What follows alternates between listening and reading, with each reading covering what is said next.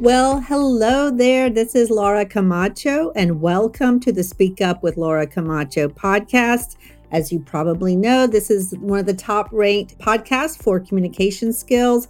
And what could be more important for your career? This is the podcast where we have conversations about conversations, where I get to ask people questions, how they succeeded, how do they handle difficult situations, from toxic bosses to underperformers to any kind of sticky situation. I recently had a client who had uncovered that a peer had somehow lost six hundred thousand dollars that was unaccounted for. So there's all kinds of problems that you have to communicate.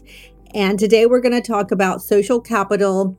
This is a mini episode. I'm not interviewing anybody. I'm laying down for you what you need to know about your elevator pitch to build massive social capital. It's always been important. It's always been the career maker or breaker. And now I'm going to give you some tips on how to maximize that this spring. I'm sure you have some events coming up. It could be a local event. It could be an international, a national event. It could be, you know, talking to people after church. But you want to kind of polish that elevator pitch, those conversation skills, and most of all, your mindset. This episode is brought to you by The Practical Guide to Effective Communication, which is my magnus opus. It's not just a quick light read. It is a reference, a guidebook. It covers, broadly speaking, most any scenario that you would have. You just, if you have a presentation, you read that chapter.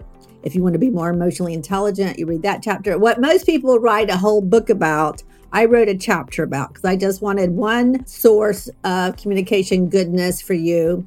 And most of all, it changes the way you think about communication, which is going to be especially helpful to you highly conscientious, high performers who tend to be on the introvert side.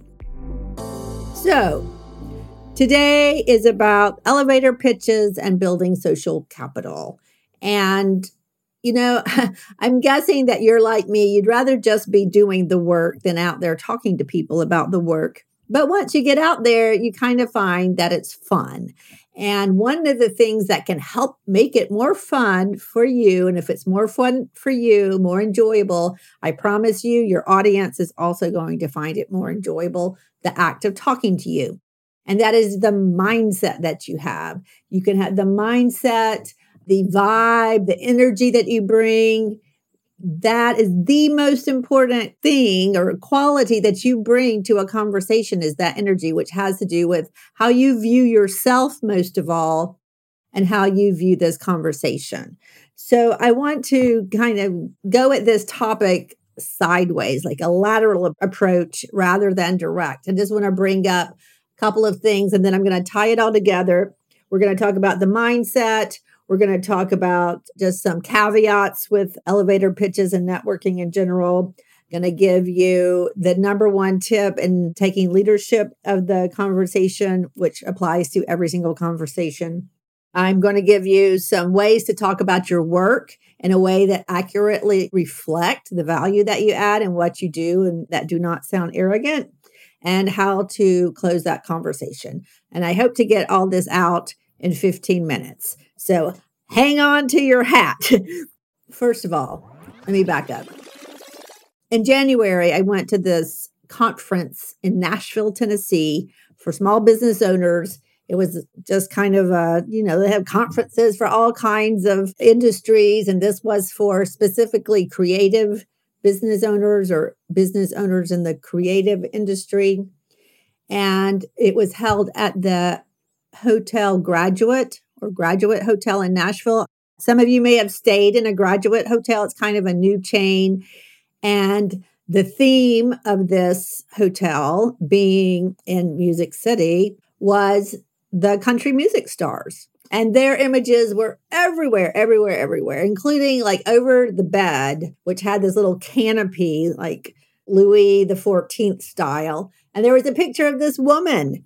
And I knew she had to be a country music star, but I'm not a country music fan. It's not that I dislike it. I like it okay. I like it fine. Some I like more than others. I'm really pretty ignorant about country music, as you're about to find out. So there was a picture of this lovely young woman on my bed, on the wall above my pillows. And I didn't know who it was. So I posted it on Instagram and found out it was Emmylou Harris, who is very well known. And she's very attractive and a very popular, successful country music star. Well, there were pictures like that all over the hotel. And I didn't know who any of them were except for Dolly Parton and Johnny Cash. And so looking at those pictures, knowing that they were famous, but not knowing anything else about them, I was just thinking that that, that could be you. That could be me. That could be your Uncle Bob, your Uncle Pedro, your Aunt Lucia, your grandmother, if you have a cool grandmother like I happen to be for my little grandbabies. You know, it, it, when you don't have any kind of context about a person, you really take them at face value. You take, you know, the fact that the, somebody's portrait is in a hotel, you I could assume that they were country music stars, but I had no idea what kind of music they sang, their names, nothing, zero. And literally it could be you. It could be me. You don't need to be exceedingly spectacularly beautiful to be thought of as a superstar. So that's one thing. And the other thing is, I think we're all better looking than we realize. And I never thought of myself as ugly, but neither beautiful either. Just like I always thought of myself as like maybe a, a six on a scale of one to ten.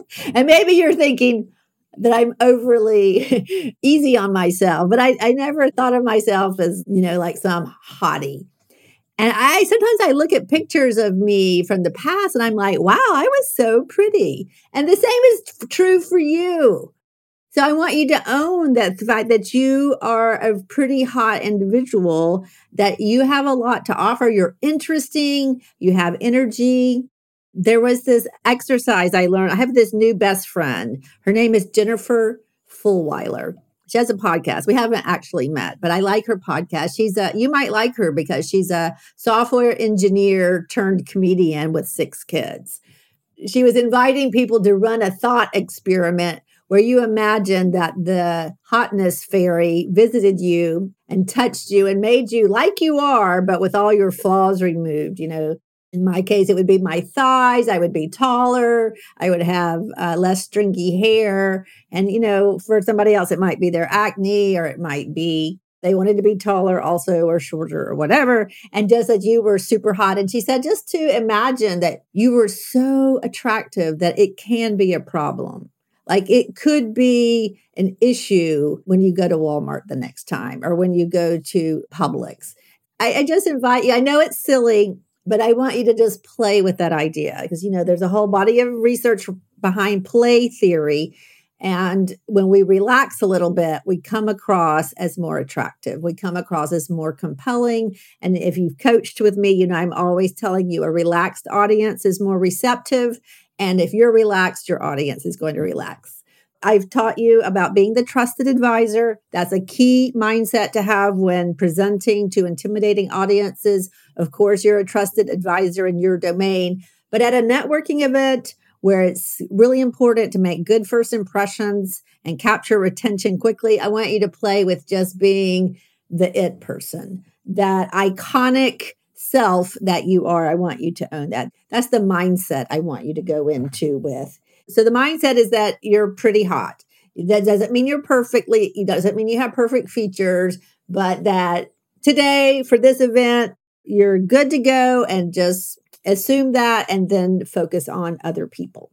So that's the mindset. Number two, things to be careful about. One thing is to become transactional too early. That's the number one mistake, that you start talking almost like selling yourself too early. Not a good thing. It's the number one turnoff, and people will, you know, if you start telling them about the life insurance that you're selling or the real estate, something, no, no, no, it's not about that. It's about getting to know the person. I want you to understand that the goal of every conversation is to connect with that person, find out who they are, find out something about them, decide if you want to have another conversation. I would recommend that even if you're not like, uh, I really want to have another conversation with this person, you want to add them to your social network. I strongly recommend that, because that you never know where you might actually two years from now think about this person and what they do and how they could help you. I can tell you a quick example. I met this woman one time at a local networking event in Charleston in, I don't know, years ago when I was younger in my business. We just met one time, one conversation, and she met this woman named Alice, who was at the time in charge of College of Charleston's professional development, meaning the corporate training that College of Charleston offers. I don't even know if they still offer it, but they did at the time. And that woman mentioned to Alice, who was the head of that, she mentioned her, me to her. Alice called me up. We had an interview, we had a meeting, and for many years, I delivered content to College of Charleston's professional development, kind of white label work, if you will. That was my first exposure to name brand companies like Delta Airlines, like Anheuser-Busch.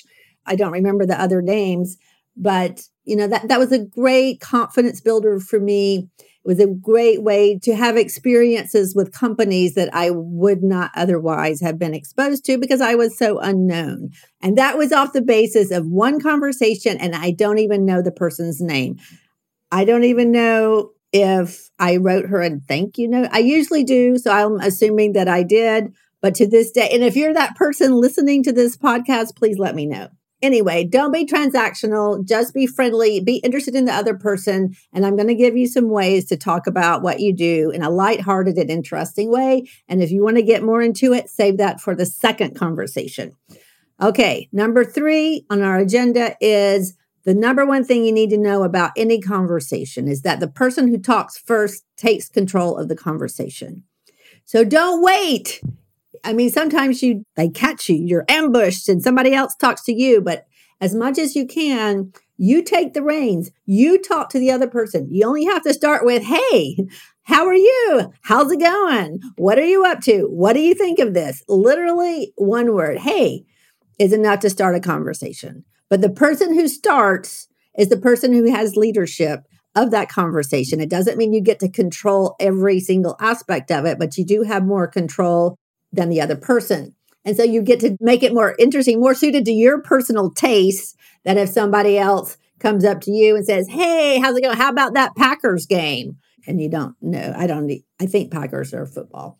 So anyway, first person to speak has more leverage. So use that in meetings with your boss, your team, stakeholders of all flavors. Be the first person to speak.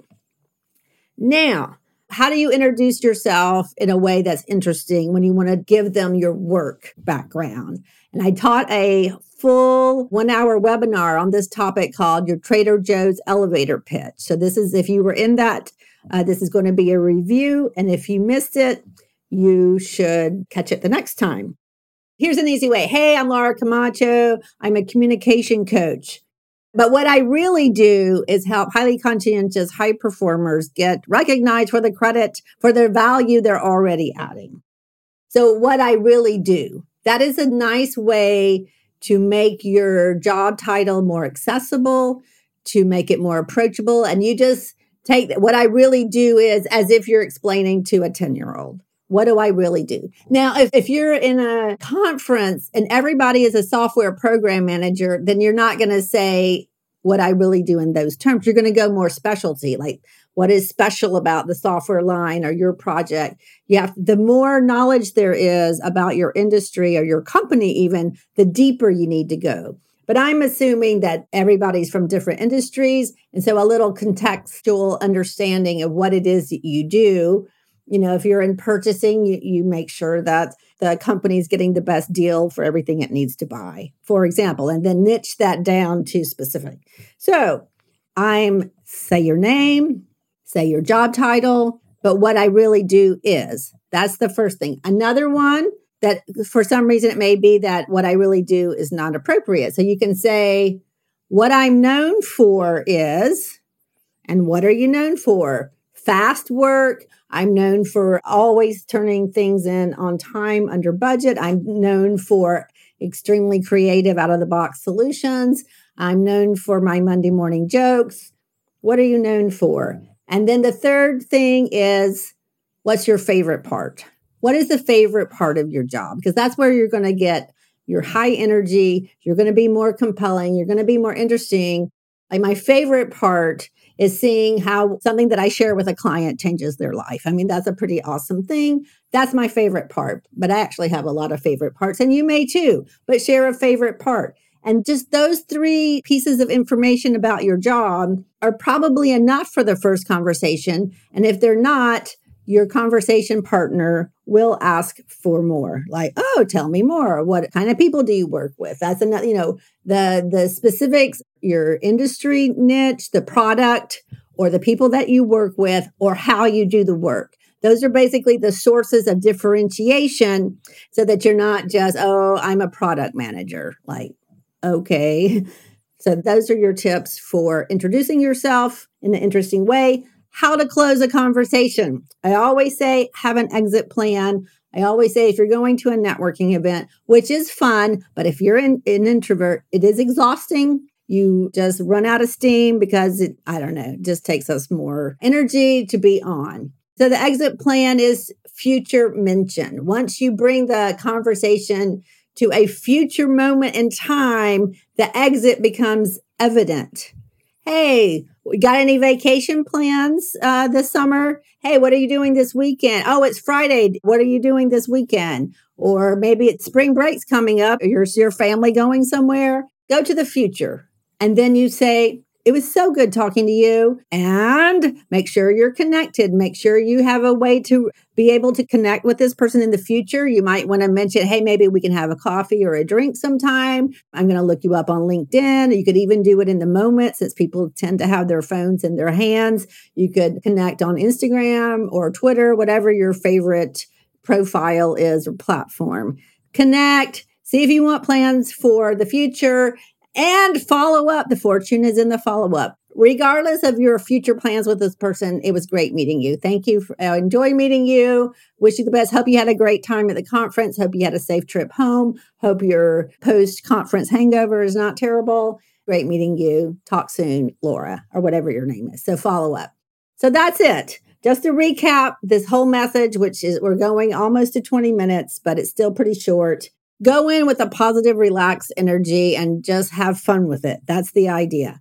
Don't get too transactional. It's not about the one conversation. It's about future conversations. Be the first one to speak whenever you can.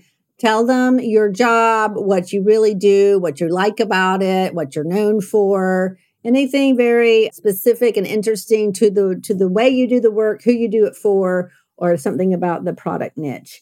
Close it with a future mention, and then make sure you have plans to follow up. And that's it for today. I hope you got so much value out of this. Please subscribe, leave a five-star review if you find this helpful, and I will catch you on the next episode. Signing out. Take care. Bye-bye.